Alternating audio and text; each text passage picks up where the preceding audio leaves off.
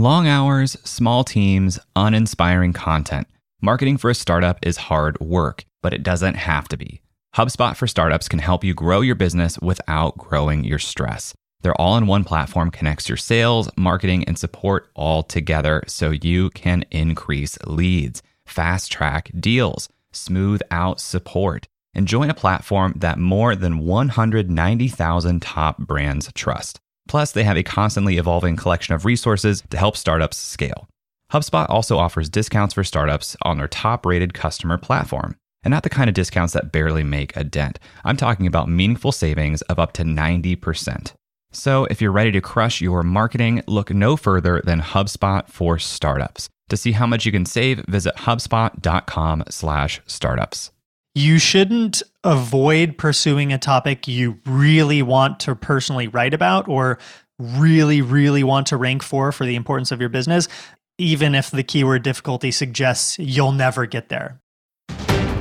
Welcome to Creative Elements, a show where we talk to your favorite creators and learn what it takes to make a living from your art and creativity. I'm your host, Jay Clouse. Let's start the show.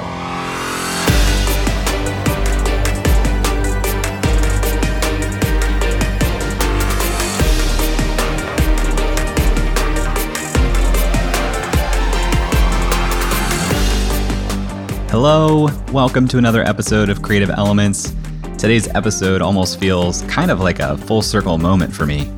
Back in August of 2019, when I was really just beginning to plan this show, I was listening to one of my favorite podcasts, Tropical MBA by Dan Andrews and Ian Shane.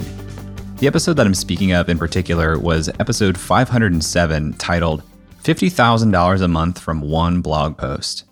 And Dan was interviewing a blogger named Ryan Robinson. Like, when was the moment that the penny dropped and you're like, man, I could be a blogger who makes money online? There's been many moments where I thought that was going to be me, and it never took off quickly. I was at least 3 to 4 years into my blogging journey before it was making real money. And by real, what would you say? I would call real money above $10,000 a month. Something that I would look at as like a replacement of my day job, making somewhere in the six-figure range at least. Between the title of the episode and that clip, I was really locked in to what Ryan was talking about. And as you probably know by now, I love to write. So back in August of 2019, $10,000 per month by writing just sounded like a dream. But the interview got even better. Ryan publishes a monthly income report, and he has for years. And Dan noticed a big change in Ryan's reported monthly earnings. Seems like something really important happened between January and February of this year. Before that, it was like, you know, I'm making $10,000, I'm making $10,000, I'm making $8,000. And then all of a sudden I was like, I'm making $40,000. It's like, what is the story? Yeah. What happened between January and February of 2019? One specific thing happened, and that's my affiliate commissions from Bluehost started hitting my bank account. Bluehost is a website hosting service. It's kind of crazy, but 37% of all websites are run on WordPress, and hosting is an essential part of getting a WordPress site online. Now, to bring this back to Ryan, Ryan is a full-time blogger, podcaster, and content marketing consultant that's worked with Fortune 500 brands and top startups like LinkedIn, Google, Adobe, Intuit, Creative Live, Zendesk, Oracle, and many more. He's written for or been featured in Forbes, Fast Company, Entrepreneur, Inc., and Business Insider, just to name a few. And his blog at ryrob.com focuses mainly on helping other people start a profitable blog themselves. That one post that was referred to in the title of that Tropical MBA podcast is titled How to Start a Blog in 2020 and Make Money. Easy Guide to Start Blogging Today. Now, this is not your ordinary blog post. This post is more than 23,000 words. And for comparison, one page of single-spaced size 12 font text is about 500 words. So that's 46 pages of written text for this one article. And it goes in depth with just about everything you would possibly need to know about how to start a blog, including how to set up web hosting. In Ryan's recommendation, Bluehost pays him a commission for every new customer he refers through this post. That article and many others like it rank on page one of search results for some very high volume search queries. Together, they drove more than 500,000 page views to Ryan's website in August of 2020. And those visits resulted in more than $43,000 in affiliate revenue, about $36,000 of which was from the hosting services Bluehost and Dreamhost. It is not hyperbole that when I heard that interview, I decided that SEO was going to become a priority for me. So it's really exciting to have Ryan here on this show. In this episode, we talk about starting his blog, his process for creating headlines and outlines, ranking for search, and how great planning allows him to consistently publish and compete for search traffic. Ryan also has a course called Built to Blog that I've taken personally and I highly recommend. Between that course and some really candid feedback that Ryan gave me about a year ago, I now have several articles ranking on page one for freelancing school. In this episode, we go really deep, but if you want to go even deeper, Ryan graciously gave me an affiliate link for his course, which is in the show notes. That means that you can learn all of Ryan's secrets and also support this show in the process. Let me know on Twitter or Instagram at jclouse what you think of this episode, and I'll be sharing more about Ryan's work in the Creative Elements listener group on Facebook this week. But now, let's get into it. Let's hear from Ryan.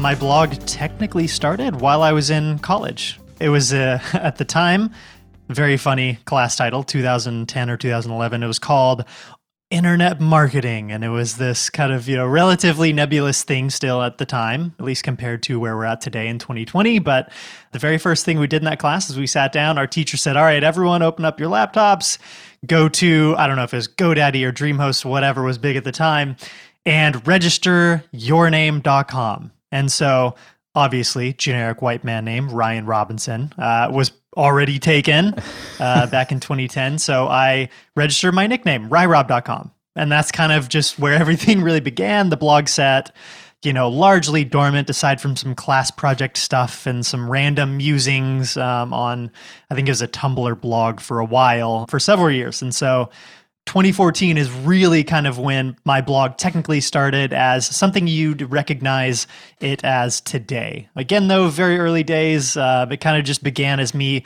answering questions that a lot of my friends had related to starting businesses, navigating being a young professional. We were all kind of 22, trying to figure out our way through working in the professional world.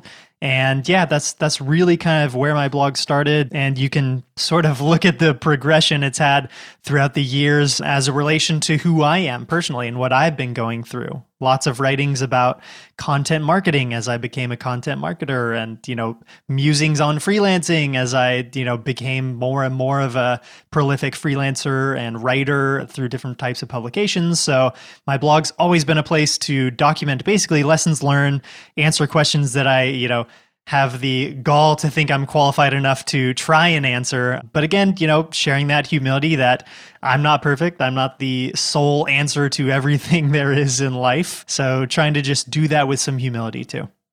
I feel like I got started writing a similar time frame. And I see a lot of people, they'll buy the domain, they get excited, they put up the blog, whether it's Squarespace or a WordPress site or whatever it is, and they start writing, kind of stream of consciousness. Here's what's top of mind for me right now. At what point did you start thinking more technically about your writing, especially as it relates to search? I think the real transition happened for me once I took my very first job in content marketing. So when I graduated from college, this was 2012, I took a job where I kind of did everything marketing and sales for this little tiny tech startup.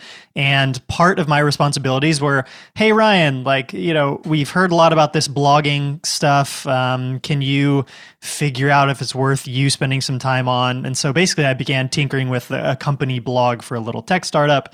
And we started to get some traffic from search engines, a little bit from social as well. So that's kind of when I began to see the inklings of, there's, maybe there's something here.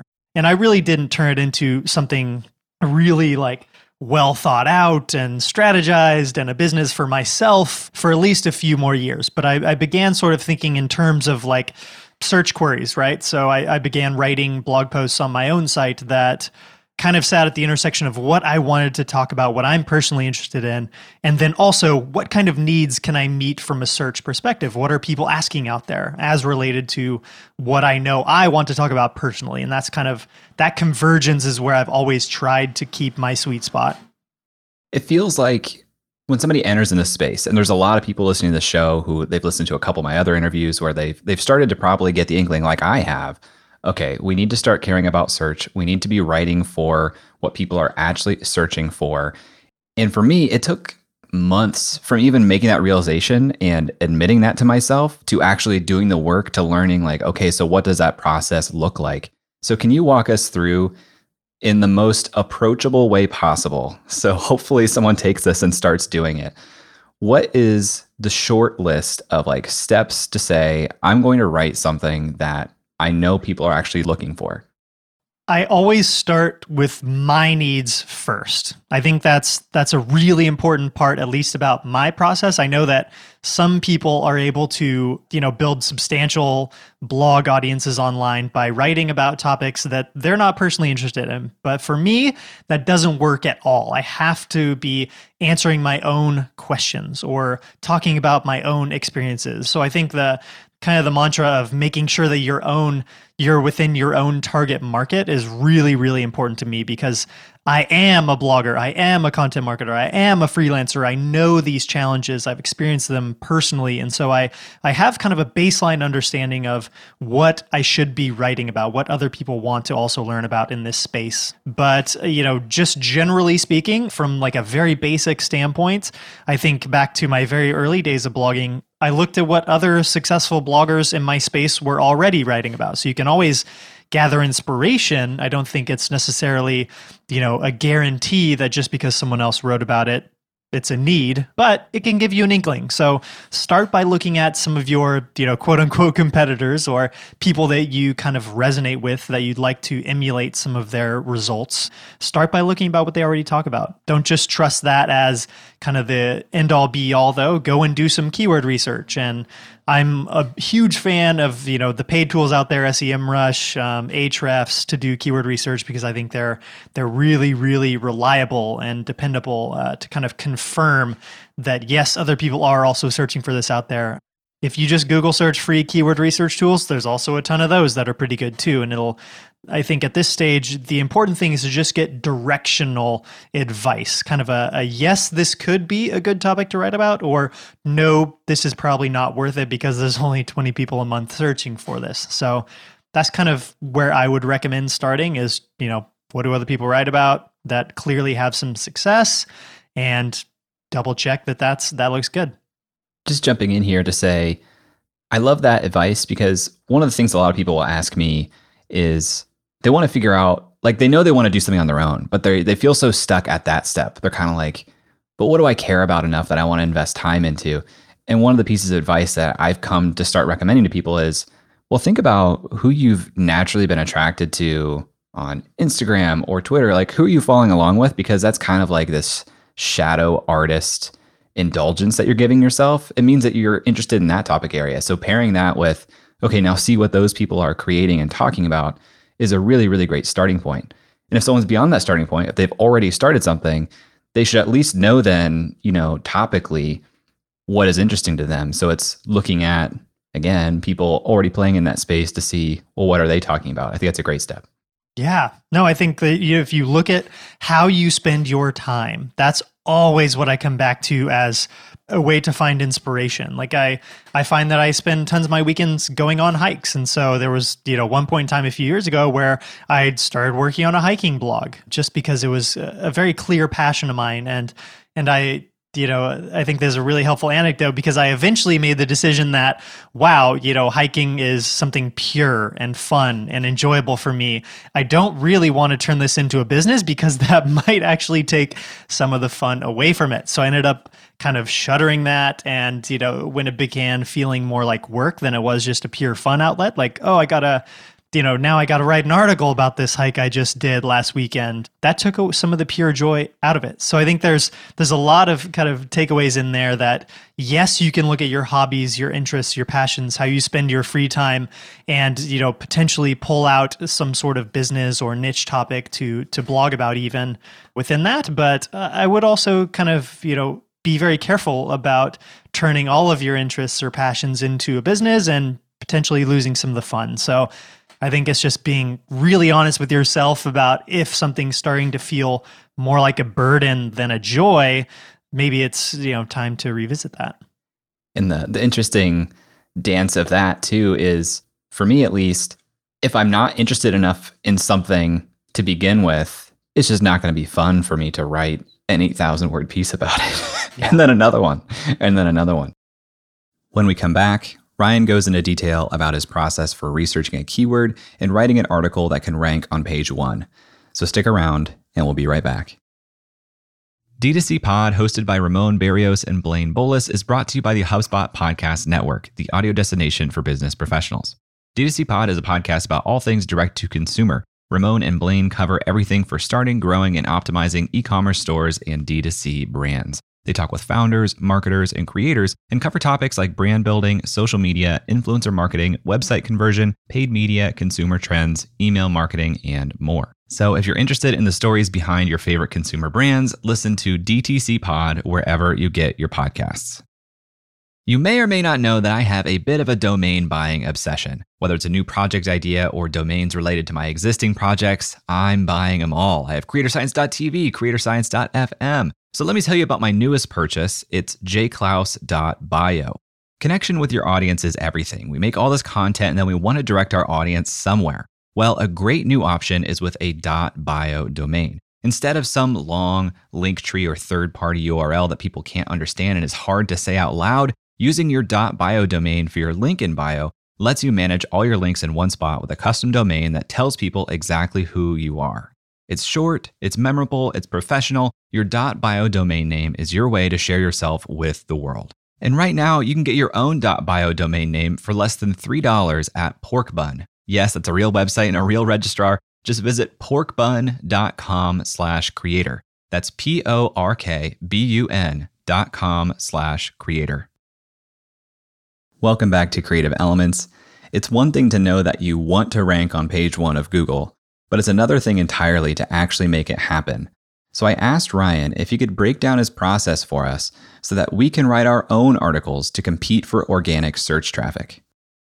I always personally start by just Google searching the main keyword phrase that I know I'm going to be going after, and I glance at what's ranking on the first page already. How are those headlines phrased? What types of, you know, positioning do they take? Is it kind of a listicle where you're listing out a bunch of different tools or a bunch of different strategies, tactics? Is that clearly what Google's saying people are trying to find answers for? Or is it more of a question and answer? Is it a how-to? I think there's a lot of different insights you can kind of draw out from headline formats that are already being successful. But in that same vein, that also presents you with opportunities to answer a question in a better way or in a way that may not be appropriately answered yet. And so I think that's kind of something that you have to gut check yourself for. It helps if you deeply understand the challenges of your audience. If you're within that as well, that's, you know, again, very, very helpful. So I think finding some inspiration from what's already doing well in terms of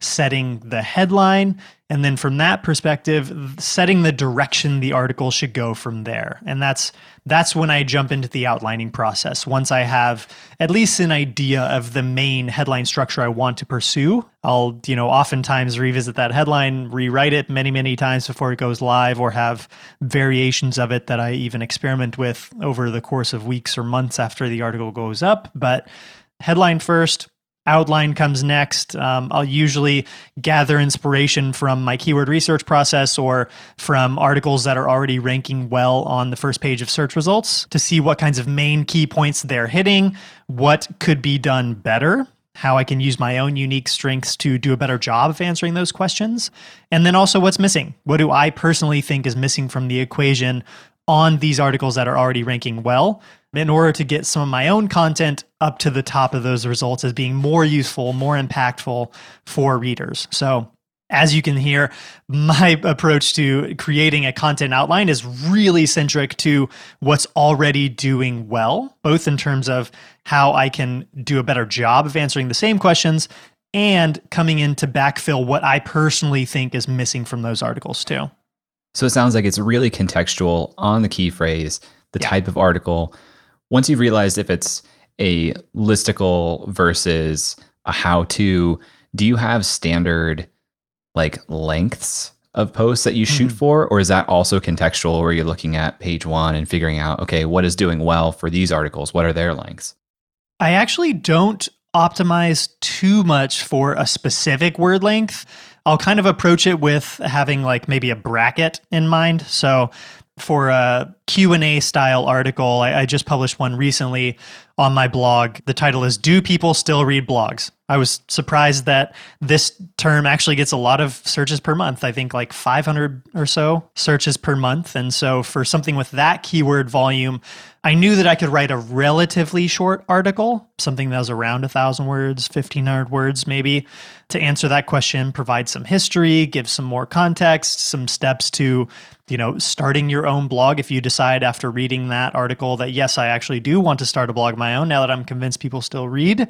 So for that, I kind of had in mind, based on the relatively small amount of keyword volume per month, that I could create a relatively short article. And short is a very objective term, right? Short for me is 1,000 to 1,500 words, but long for me is like 10 to 15,000. So for something that I know has, you know, 10,000 monthly searches or more, that's going to be extremely competitive in the blogging space. So I know, gosh, I really do need to publish something that's, you know, over 5,000 words in length in order to do the best possible job of answering these questions, providing the best solutions possible. So it kind of, the length of my articles tend to scale in proportion to how competitive the search term is, how many people are searching for it per month, because I also know that in conjunction with giving the best possible answer, which often tends to be longer, it's also that much more competitive to rank for those terms too. If you're new to search engine optimization, there are a couple of ideas that I wanted to make you aware of, and this gets a little bit into the weeds, so try to stick with me. When you use any of these search tools like Ahrefs, KWFinder, or SEMrush, they will provide you with some data to help you strategize around your writing. Let me use Ahrefs, that's A-H-R-E-F-S, as an example. It says that the search phrase, how to start a blog, receives 59,000 searches per month. That's a huge amount of volume. So a lot of people want to rank for that phrase, which means it's highly competitive. It has a keyword difficulty of 86 out of 100. They also tell you that by their estimation, you would need more than 500 links to your post to rank on page one for the search term the way that Ryan does. That's 500 other websites linking to your article to get on page one. Now, this is all impacted by your own site's domain authority. Ryan's domain authority is 78 out of 100, and by contrast, jclouse.com is 41 out of 100. The higher your domain authority, the more seriously Google will take your website when considering your content for search. That means that when you're getting started, it's really difficult to see results and start ranking for competitive search terms because Google just doesn't respect your authority. Respect my authority! Sorry, I couldn't resist putting Cartman in there. But I asked Ryan to help us understand how we should think about our own domain authority when trying to rank for certain search terms. I think my first advice on this is that you shouldn't avoid pursuing a topic you really want to personally write about or really, really want to rank for the importance of your business. I don't think you should avoid writing about that, even if the keyword difficulty suggests you'll never get there. Because if I had taken that advice, I never would have published about business ideas or, you know, how to start a blog. And I rank on the first page for both those terms today, but it took many years of promoting those articles and building links to them by guest posting and, you know, forging connections with other influencers who can help share that content in order to rank. So I think there's kind of a cart before the horse problem with looking too carefully at the keyword difficulty versus your own domain rating and deciding whether or not to pursue a topic. But I think it is helpful from the perspective of having a realistic understanding of how long it's going to take you to rank for those terms. So if you're relatively new to blogging and you're pursuing a keyword phrase that is extremely competitive and difficult to rank for, you're going to need hundreds of links, it suggests, in order to get onto the first page. I think you should go into that knowing full and well, like, wow, okay, this is a really good term to rank for. However, I'm going to have to promote this thing like crazy for months, years. Like, know what you're getting into. It's going to take time to rank on the first page for super competitive stuff, even once your website is very well established. I can't just walk in, publish something brand new, and rank on the first page within a matter of weeks, even today. And I'm almost 7 years into this. So for me, I just have this really baked in system of knowing, like, even when I publish something that's like medium competitive level, I'm going to have to promote this for 3 to 6 months before I get to the first page. That's kind of like a loose rule of thumb in my mind. So yeah, I'd use it more so as expectation setting versus deciding what's possible or not, because truly anything is possible if you're willing to put in the amount of promotion work that it's going to take. What do you mean when you say promote and promotion work? That can vary a lot, I think, based on the niche you're in. However, my own personal experience has biased me towards believing that guest posting is by far the best way to promote your blog content. And that's, you know, based on the understanding of how Google works today. Google tends to rank websites based on how authoritative they are. You mentioned domain authority earlier. The only way to really truly increase your domain authority is to get links from other websites that are already very quote unquote authoritative in the eyes of Google. And so one of the best ways to do that is guest posting, reaching out to these sites that already have large, well-established audiences, you know, robust link profiles because they've been around for a decade or they've been very successful very quickly. Piggyback off of that authority by reaching out and asking if you can write an article for them. That's been by far the most repeatable, proven win-win strategy because they're getting free content. Typically, you're getting a free link or two back to your own blog. So it's a win-win. This is where I personally get very sad and overwhelmed. You mentioned backlinks, and you look at these tools and they might suggest that this is very competitive. You're going to need this many backlinks to rank on page one or as result one. And it seems like a really high number sometimes. It's dozens or maybe even hundreds. So if I'm really shooting to write a really great post, and I understand that backlinks will help push me up because these authoritative sites are saying this is content that we respect.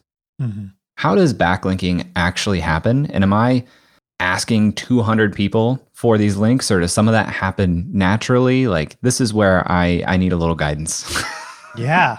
No, this is a good question. And it's important to start by saying that oftentimes the number one ranking result in Google searches is not the best piece of content or the best answer out there. It's what the algorithm has determined should possibly be the best. And that's weighted heavily by how many links the article has. That's kind of their best attempt at determining, all right, you know, this X hundred number of sites linked to this article must be great, right? And Google's doing lots of complex things to try and, you know, rank content better based on more factors and et cetera, on down the line. But you know, today backlinks is still one of the best vectors for what success is. And it may not be the most exciting answer to hear, but it really does take reaching out to dozens, hundreds of people for the most competitive terms and asking if they'll link to your article, asking if you can write a guest post for them.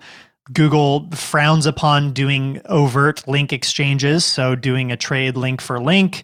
They're doing a lot to try and detect that type of stuff and punish it by, you know, burying your search results. So I don't recommend doing overt link exchanges. I think the best way to do it is trade your value as a writer, a blogger, getting a guest post to get that link back to your site. And you know, Google technically has some guidelines on discouraging, you know, guest blogging as well as a way to build your link profile. But, you know, I would counter that by saying, all right, well, how do you expect people to actually get links otherwise, because oftentimes until your blog is well established and you have like an existing flow of readers, you don't attract natural backlinks. It's really difficult when you're in the early days to do anything aside from guest blogging or outreach to other bloggers, to other sites, becoming a contributing writer. There's lots of kind of little ways that you can get your own writing published on other sites. But without that, yeah, it's really difficult. After a quick break, Ryan breaks down his process for article planning and even outsourcing part of the writing process right after this. If you work with clients and you want to grow your top line revenue without growing a big payroll at the same time, then consider attending the Solopreneur Summit, a VIP event hosted by my friend Ken Yarmish. Ken has personally closed over $50 million in his career as a solopreneur, all in professional services. I've learned a lot from Ken, and he's worked with some of the biggest names today. People like Matt Barker, Nausheen Chen, Laura Acosta, and Jake Ward trust Ken to get clearer offers and scale their business with systems. Now, Ken is running a two-day in-person summit on May 9th and 10th to help you build systems across marketing, sales, and client delivery. So now you too can grow without hiring.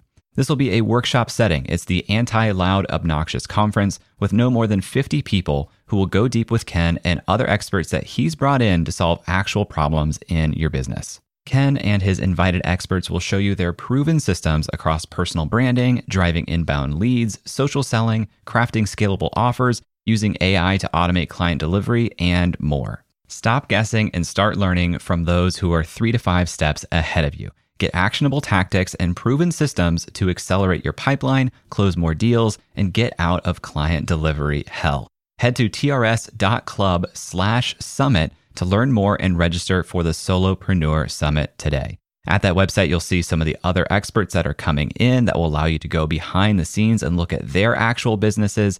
Again, that URL is trs.club/summit. One last time, that's trs.club/summit. If you know me, you know how much I believe in memberships. My membership is the core of my business, and earning an income directly from your audience is one of the most sustainable ways for you to become a professional creator too. So I want to tell you about today's sponsor, Uscreen. Uscreen is a beautiful all-in-one platform that helps content creators earn a living from their videos by unlocking predictable, recurring revenue. You can host private live streams for your members, build an on-demand catalog of premium content, and Uscreen gives you a community hub to interact with your members too. They can access your community from their mobile phone, so your membership is right there in their pocket. With a Uscreen account, you get video hosting, an out-of-the-box website, full payment and subscription management, and plenty of third-party integrations too. And Uscreen makes it easy to get set up. You get access to powerful website themes that are fully brandable with no coding skills required. Uscreen will even provide a dedicated success manager for you. Just about anyone that wants to make money from their content can do it with Uscreen. It's perfect for coaches, authors, influencers, and entrepreneurs in just about any niche. Right now, Uscreen is used by creators in fitness, education, news, kids entertainment, and more. That includes Yoga with Adrian and Creator Now, just to name a couple. Uscreen is the platform for building a video membership site that is great for generating a sustainable income for professional creators. If you create video content for your audience, I highly recommend checking it out. If you're interested in learning more about Uscreen, visit uscreen.link/J. That's uscreen.link/J and let them know that I sent you. Let me tell you about one of my favorite podcasts that I've been listening to for years. It's called The $100 MBA Show. And wherever you are on your business journey, The $100 MBA Show has lessons that can help you take the next step forward. The $100 MBA Show is a Best of Apple Podcasts winner. Literally one of the top Apple podcasts of all time. And it's hosted by my friend and former guest, Omar Zenholm. Omar is a business school dropout turned successful entrepreneur, and he shares real-world lessons on starting, growing, and scaling your business. You may even know his software product, Webinar Ninja. What I love about the $100 MBA Show is that these are well-produced, bite-sized episodes on everything from creating a product, connecting with your market, sales, building a team, and more. This show is legit. It does over 2 million downloads every month. Whether you're a small-time solopreneur or scaling your startup to investor level, there's valuable real-world advice for you in the $100 MBA's archive of thousands of episodes, with new episodes 3 days a week. If that sounds interesting to you, and it should, just search for $100 MBA Show wherever you get your podcasts. Welcome back to Creative Elements. With the hundreds of in-depth articles on Ryan's website, it's clear that he either never sleeps or has found a really great way to get the most out of his time. So I wanted to know how he manages his time and his editorial process. He told me that it comes down to really great planning, or to use his exact words, maniacal prioritization. This would be something that I kind of go back and forth on being really, really great at and having to take a break from, because I like to call it maniacal prioritization. If you were to take a look at my calendar today, for example, I have just like tons of blocks of time for everything scheduled. And that'll be things like a 1 hour podcast interview with you, right? Like that's a block scheduled on my calendar. But right after, I have a 4 hour block where I know I need to publish this article I've been working on for weeks. I got to get it done. Has to happen in this 4 hours. And so I really try and schedule things thoughtfully in advance. I create the space on my calendar for the things that are most important to me. And so I try and take stock of what I know works best for my business. Then that means I need to publish a new article, long form article every single week. I need to pitch one guest post every week. I need to, reach out and try and create one connection with a new website every other week in order to pitch, an article coming down the pipeline. And so I know these activities that kind of ladder up to success for me. And so I then schedule the physical blocks of time on my calendar for those activities to happen. And as I said, when I started, I sometimes have to take break from this because it can get a little bit exhaustive to do the task switching throughout my days. And I'll, usually leave Mondays completely wide open to just writing, or Fridays completely wide open to just doing, outreach for picking up guest posts in the future. And so I try and kind of balance the ruthless scheduling with giving myself large blocks of, I guess you could say, free time or creative time too. It sounds like you theme some of these time blocks, or some of your days even, to say, this is a writing day, this is an outreach day. Can you talk a little bit more about that and maybe look at some of the even smaller blocks of time? Yeah, I'll like, for example, Thursdays on my calendar. This is so granular. This is hilarious. Thursdays on my calendar are writing days, but I do a few different writing tasks on those days. I do, in my ideal world, right? This doesn't happen every week because I'm human too. But in my ideal Thursday, I start my day with 7:30 a.m. to 9 a.m. as a 1.5 hour writing block where I ideally publish what I like to call a quick hit article. And that's something that I write entirely myself from start to finish, usually 1,000 words, answering some sort of, relatively easy question, either from my readers in the comments, things that I get over email, or something I've done a little keyword research on to determine, all right, a couple hundred people are searching for this a month. This warrants an answer on my blog. So I start my day with that 1.5 hours, and then I'll transition into writing a guest post. And that's usually something that I'll leave kind of like basically the rest of my day for, because I'm never 100% sure how long an article is going to take me to write. I can estimate it, but something that I think is going to take me 3 or 4 hours could end up being a multi-day project. So I try and give myself a little bit more flexibility on that now today. I think looking at myself a few years ago when I was blogging on the side of my day jobs, or doing lots of freelance projects as my main thing, I look at my writing blocks of time, and it was definitely more rigid because I had less time to dedicate to my own writing. And so that often meant pressing publish before I felt truly ready. And that's something that I really believe in, especially if time is a major constraint for you. I published so many articles on my site that didn't feel perfect, didn't feel like something that I was ready to go and like shout about from the mountaintops. But in the back of my mind, I also knew, all right, this article is not going to rank well in search results, which again, organic traffic is the main driver for my blog, for many, many months. And if I press publish today, a couple hundred people are going to read it over the next few months. I can always come back next week or the following week and update it, keep making it better. And so that's kind of a mantra that I've tried to hold on to. However, I've allowed my perfectionist self, as I've gradually become a full-time blogger, to kind of take over. And my publishing has slowed down in terms of frequency because I'm now spending more time working on each individual article before I press publish. But that's something I'm trying to constantly battle against and push myself to be like, ooh, that worked really, really well for you for years, Ryan. You should really hit publish before it's fully ready and know that you have the time to come back to it and keep updating it. So that's a difficult one. For you to have those time blocks, it suggests that you have larger overall goals that you're breaking up into those time blocks. Do you do that on like a weekly basis? Here's what I'm expecting as far as output this week. On a monthly basis, like what's your editorial planning look like? I'd say I used to be really, really rigid about those goals and what works up to achieving those goals on a weekly basis, monthly basis in the earlier years of my blogging. Today, I'm more flexible with it.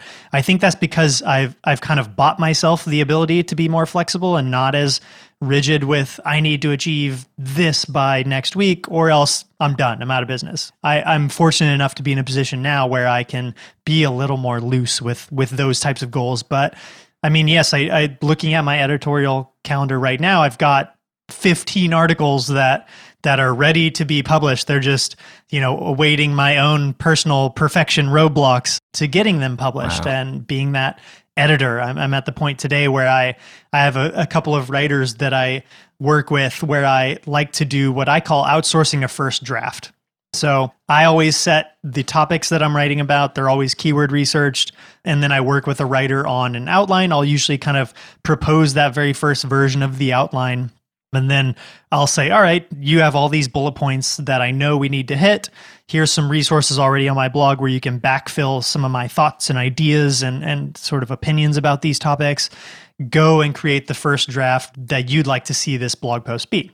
And these are people I've worked with for years now, which is an amazing thing that I have. I have someone who kind of gets at least a glimpse into my head about how I'd approach an article. It takes a lot of time to get there with writers. But yeah, that's been a immensely valuable enhancement, I guess you could say. It's my writing process. It helps me publish a lot more content because I can get a 2,500 word first draft back from a writer based on, an outline I helped create. So I know it's like going to hit the main points.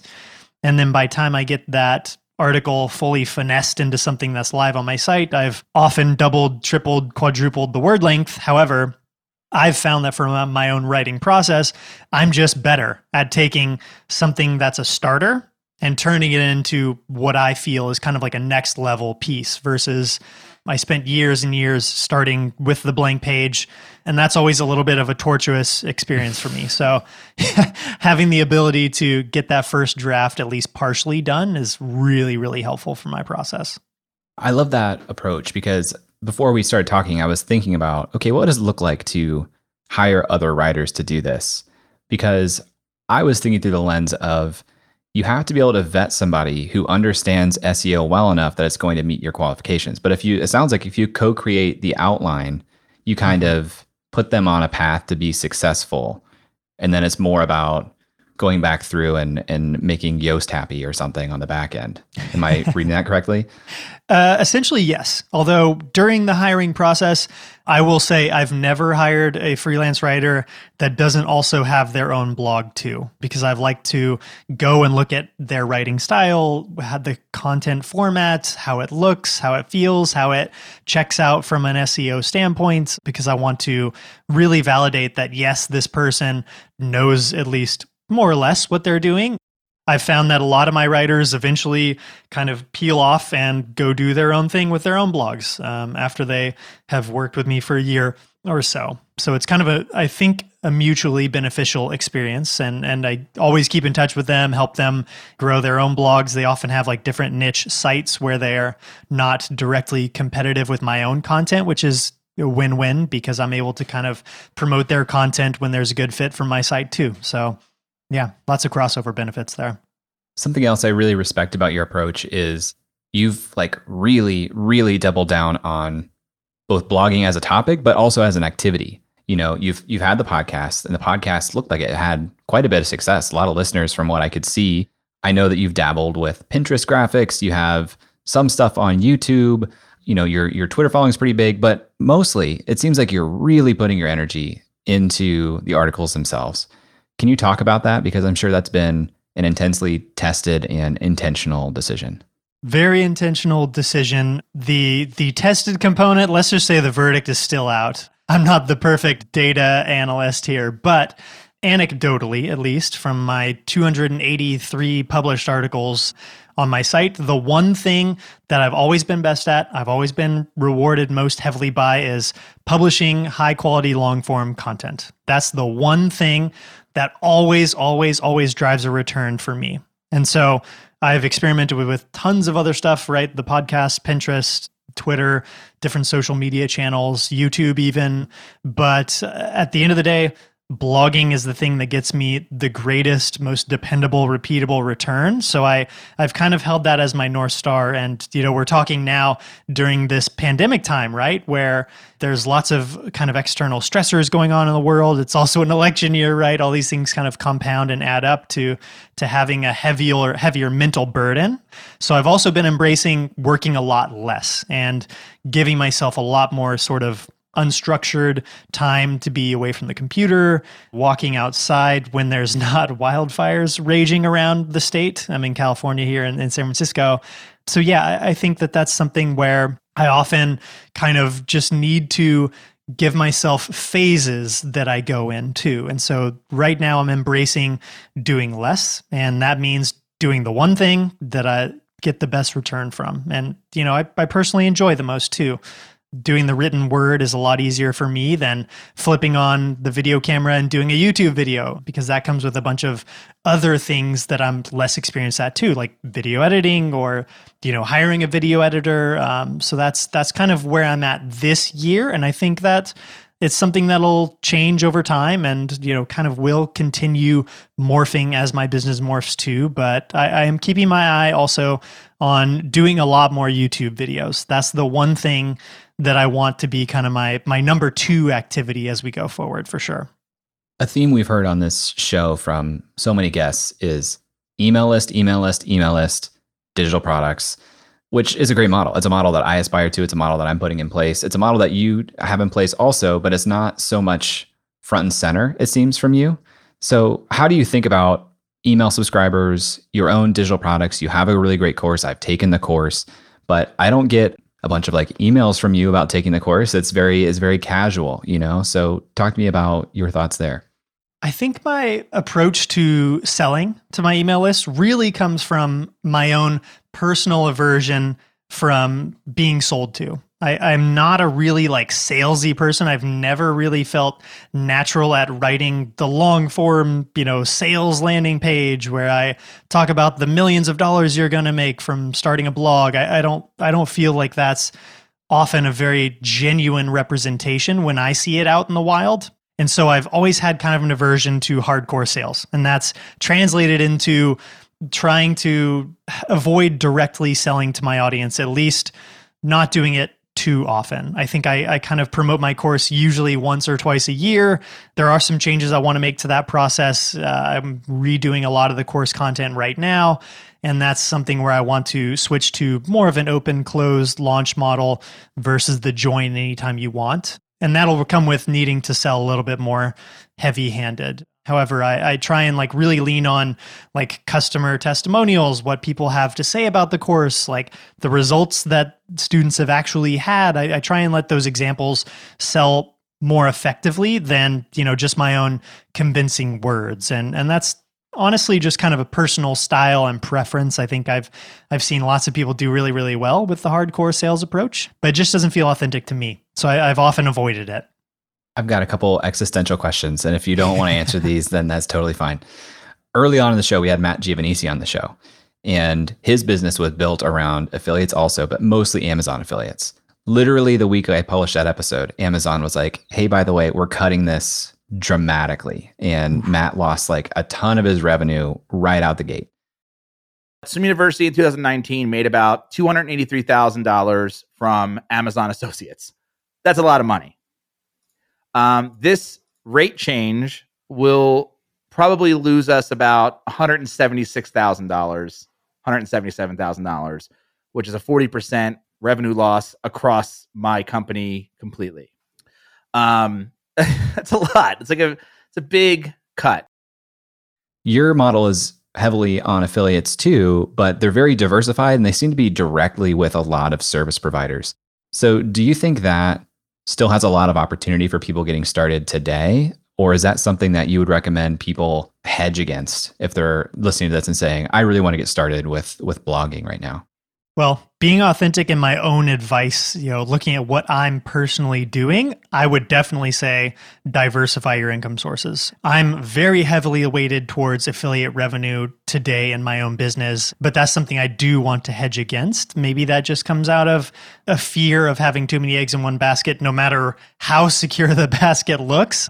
There's something fearful about that to me. But I would definitely say, yes, affiliate is a very viable long-term sustainable channel for most types of businesses and industries you're in. If you're in anything related to web hosting, none of those companies are evaporating anytime soon. So I think it's very, very stable. However, there's plenty of affiliates out there who go out of business themselves. And if you've got, $5,000, $10,000 banked up in commissions that are due to be paid to you and a company goes out of business, you don't really have much recourse for claiming that. So there is definitely always a risk.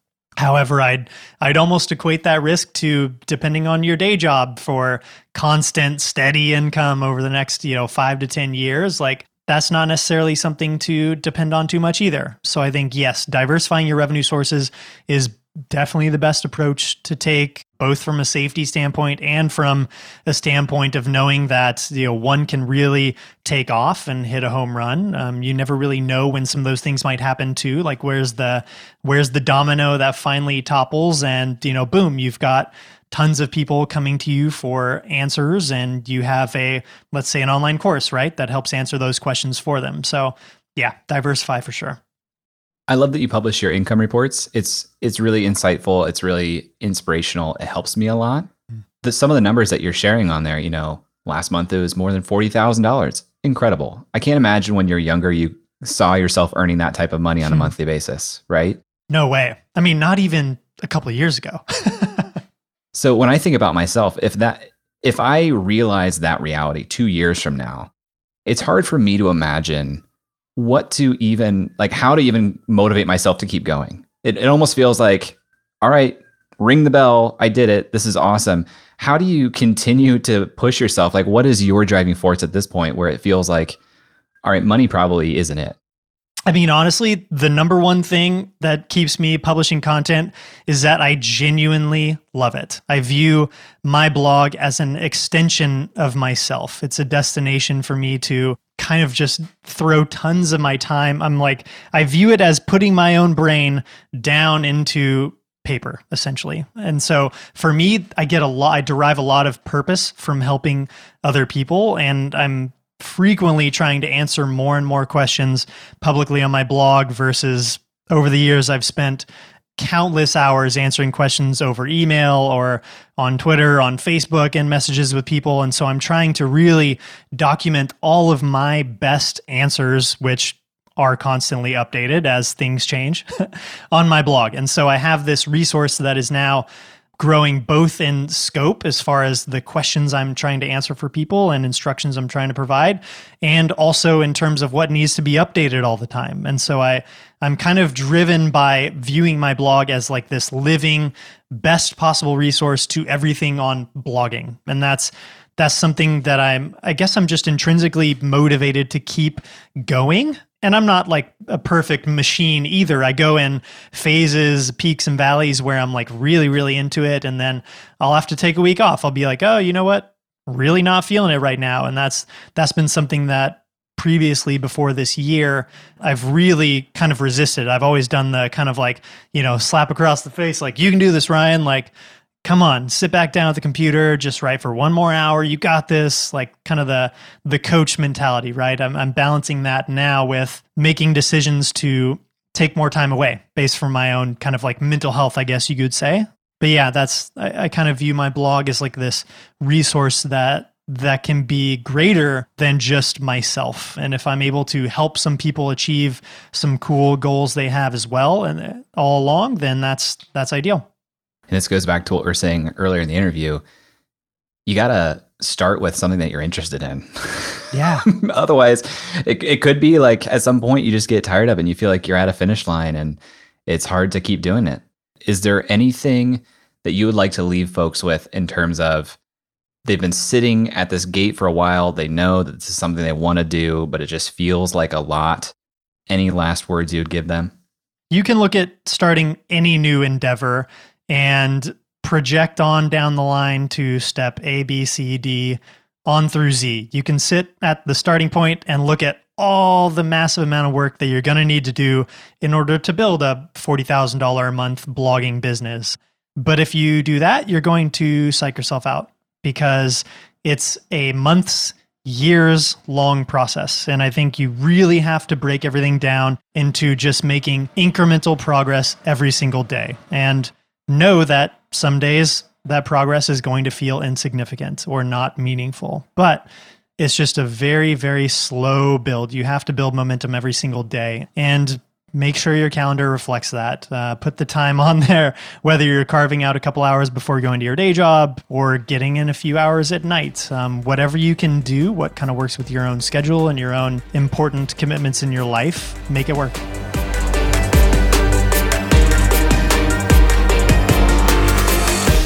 To be honest, I can't think of a more aspirational business than a blog like Ryan's that is consistently bringing in traffic, subscribers, affiliate customers, course students, and more.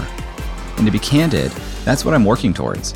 Since focusing on freelancing schools' domain authority and creating articles written for SEO, I've consistently increased the site's traffic and subscribers month over month. I even optimized my website pages for this show to encourage organic traffic. It's arguably not in Ryan's best interest to share so much insight into his process, so I'm really grateful that he's been open to talking to me about this directly, and now for coming onto this show to share that with you as well. If you want to learn from Ryan too, you can take his course Built to Blog just like I have. I recommend it, and an affiliate link to that course is in the show notes. You can learn to blog while also supporting this show. And you can find all of his writing over at ryrob.com, which is also in the show notes. I'll be sharing more throughout the week in our Creative Elements listeners group on Facebook, so be sure to join that if you have not already. Thanks to Ryan for being on the show. Thank you to Emily Clouse for making the artwork for this episode. Thanks to Nathan Todhunter for mixing this show and Brian Skeel for creating our music. If you really like this episode, you can tweet at me at jclouse and let me know. And if you really want to say thank you, please leave a review on Apple Podcasts. Thanks for listening, and I'll talk to you next week.